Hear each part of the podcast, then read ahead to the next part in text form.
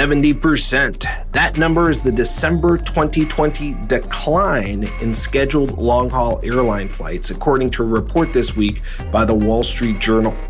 So in a world where people travel much less due to the pandemic, are those airline reward miles still relevant? The answer is emphatically yes, but not for the reasons that you might think.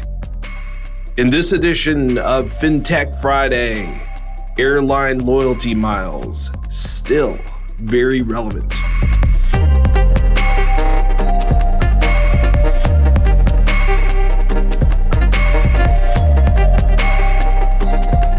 I'm Silvio Tavares here in San Francisco on December 11th, and this is FinTech Friday, brought to you by Cardlinks. It's great to be with you. It is by now very well known that airlines and hotels were dealt a very bad hand by the global pandemic. Very few people want to fly because of the perceived health risks, and many corporations have completely restricted their employees from traveling for business at all. A casual observer of the travel industry might come to the mistaken conclusion that airline rewards programs are struggling too.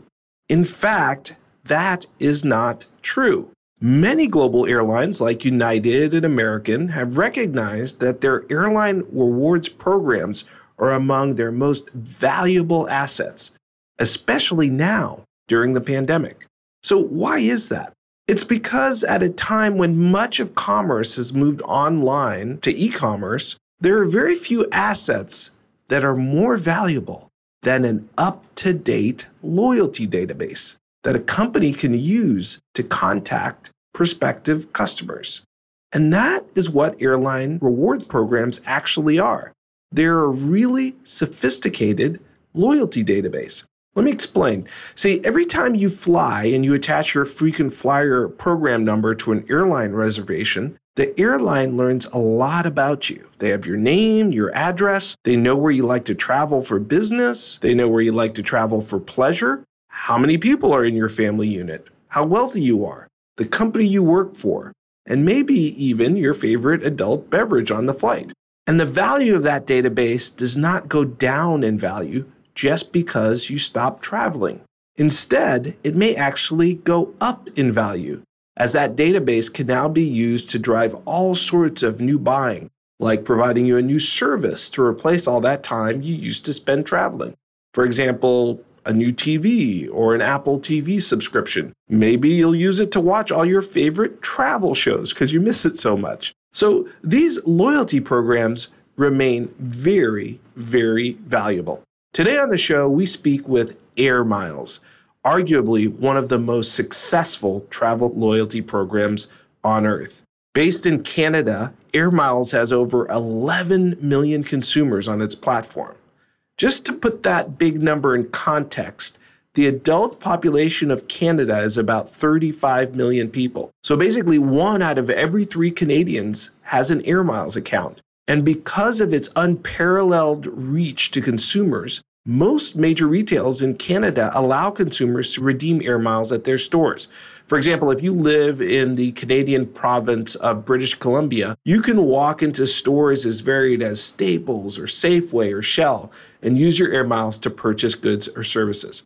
Laura Weiss is the Vice President of Strategic Partnerships at Loyalty One Air Miles, and we speak with her about how Air Miles are still very relevant and innovating right through the pandemic. Good morning, Laura. How are you? I'm great, thank you. How are you? Good. And where are you in the big wide world today? I am sitting in the lovely city of Toronto, which is quite rainy and quite chilly, and we might get snow tomorrow. Okay. Well, it's winter time in Toronto, and maybe rain is a little bit better than snow, depending on how you look at it. But it's a real pleasure to speak with you. One of the really big lessons of 2020 for merchants has been, if you're not digital, you're dead, basically. You've got to have some sort of digital offering in a world where, your storefront could be shut down at a moment's notice due to a lockdown order. So what are some of the ways Air Miles is helping merchants increase digital loyalty and digital engagement? I think where we've really stepped up is in our app space. I think we have spent a lot of time making sure that we're able to showcase our partners, the number of offers our partners have, and really having a one point for our collectors to visit to understand where they can get value out of our program and where they can get value from our partners. And so our app, we've really seen a lot of incremental engagement in that space and showcasing the offers and value back to the collector. As far as other opportunities and innovation in the space, we really are trying to understand how can we provide some more of that frictionless, seamless commerce back to our current partners. And how we do that either through things like card-linked offers, et cetera, is going to be the way of some of the 2021 future plans, because I think we need to figure out more ways to give value back to our current partners in that digital commerce space where we haven't necessarily played before. Laura, you are the Vice President of Strategic Partnerships for Loyalty One. And Loyalty One actually owns Air Miles, which is the leading loyalty company in Canada. Can you tell me a little bit more about the history of Air Miles and what you guys do for consumers and merchants? Sure. Air Miles is the largest coalition loyalty program in Canada, meaning we have the most partners in our coalition. And the premise of Air Miles actually started with a couple guys who decided that they thought it would be a really great opportunity to have people earn points or miles based off of their everyday shopping, as opposed to it just being a part of a travel platform. So really the idea and the impetus around it was to make sure that we were trying to reward Canadians for stuff that they were doing anyway. And that's how the coalition started and how they started to add partners within the high frequency space into the coalition itself. So it really is all about rewarding Canadians every day. And we are able to do that through various types of partnerships and promotions that we run with our coalition partners. And you mentioned that you're the biggest loyalty coalition in the U.S., in Texas. You know, they say everything is big in Texas, but that's also the case in Canada. Canada is one of the biggest countries in the world by landmass. And it's also a country where air travel is really essential because everything is so big and spread out. But like most countries, the pandemic has really had an impact on air travel. How has the whole disruption in air travel changed the way consumers interact with Air Miles? Yes, definitely travel has had a huge impact across the world, and Air Miles specifically, because we are seen as a sort of first and foremost a travel loyalty program. I think the beautiful part about Air Miles is that there are two different ways that you can use your miles, or actually more than two. The way it works today is there's a way for you to collect what we call Dream Miles, which you can use for merchandise and travel. And then there's another area which we call our Cash Miles, which people can use as cash back when they shop at our coalition partners. And what we've seen since COVID has taken over some of the world is that our collectors are able to use their miles in different ways outside of travel. And that's been really essential for them to either be able to save money on gas and grocery, which is critical at this time for many, many families, as well as leveraging our merchandise catalog for things like tablets and computers, where a lot of people were needing to get those essentials when they were thinking about working from home. That's really, really cool. So enabling consumers to use their miles in a different way than perhaps they would have as recently as a year ago, because again, they're home and they might want to do things like buy a subscription to Apple TV or Disney Plus or Hulu. Really great new ways to use your miles. Now, interestingly, Air Miles has always been known as an innovator in Canada, and just how you described the founding of the company is just an example of that. As you look forward into 2021, what are some of the key new innovations that are going to change how we all engage with loyalty programs and also loyalty coalition programs?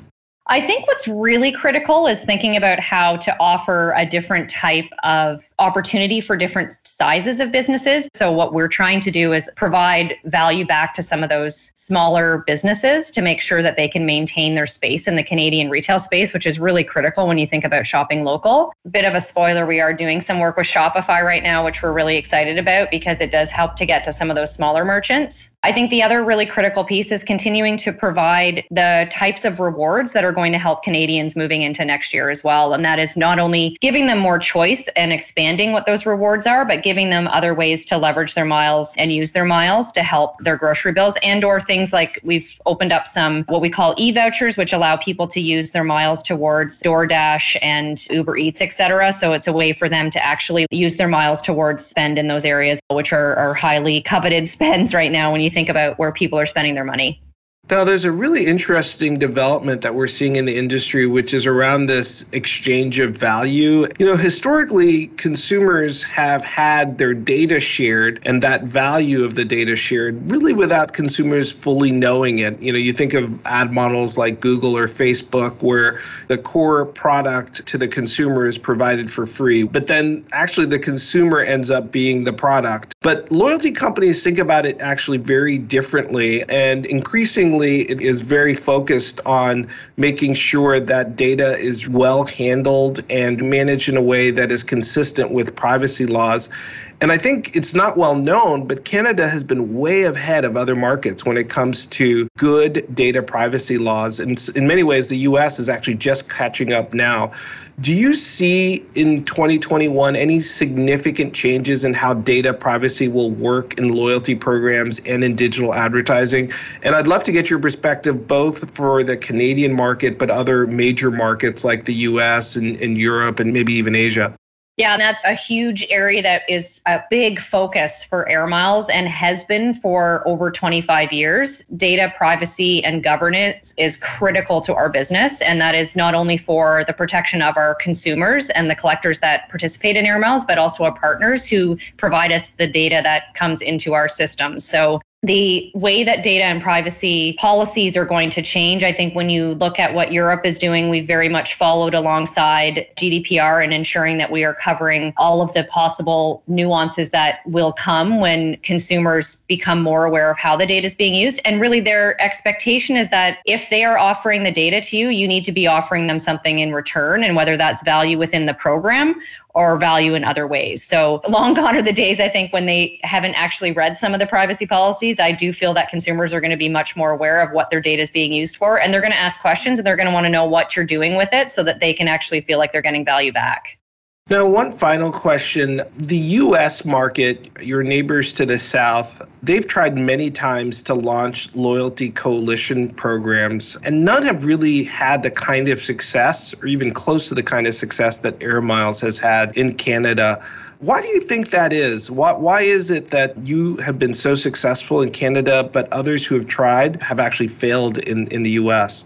I think Canada's a really unique market because we have many retailers that span the whole country. And so as a country of major things like grocery, gas, pharmacy, we have national players in our market. That is kind of a unique offering versus other countries. The US's retail landscape is so unique because you can have different things within each East Coast, West Coast, North, South. There isn't as much other than maybe the Walmarts and the Costcos of the world that are national, in which case they aren't looking to be part of a coalition program necessarily. They're more looking for their own proprietary. So I would say Canada's unique in that respect. And I think because we started the concept of coalition loyalty so long ago, it has become ingrained in the consumer's mind as to the value they get from shopping multiple places. And I think that's been a huge benefit for Air Miles. Canadians have kind of grown up with the blue card, and they're used to seeing the ability to get miles across multiple different purchases and not just in one store. Really interesting. And so it comes down to, on the one hand, consumer habits and consumer education.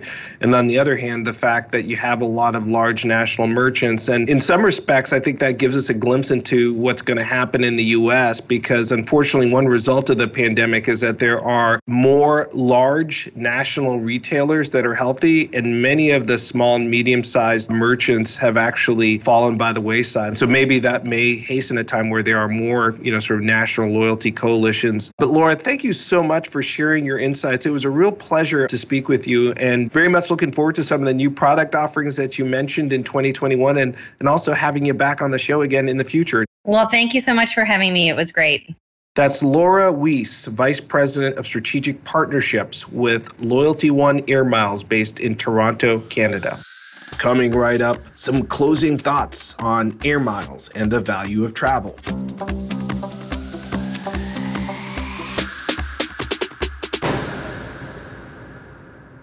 Despite the significant drop in consumer and business travel, airlines are still flying and bouncing back slowly from the pandemic. Spoiler alert here, if you have kids that listen to the podcast, well, it turns out that Santa Claus does not have room for everybody's Christmas presents on his sleigh. So airlines increased their flights by 27% in December compared to November. This increase was mainly to accommodate more cargo, including Christmas presents ordered via e-commerce. So here's the good news. Despite the significant negative impact many industries have suffered from the pandemic, some companies have innovated their way right through these challenges. And as we've heard on today's show, airline loyalty miles, they're one of these industries.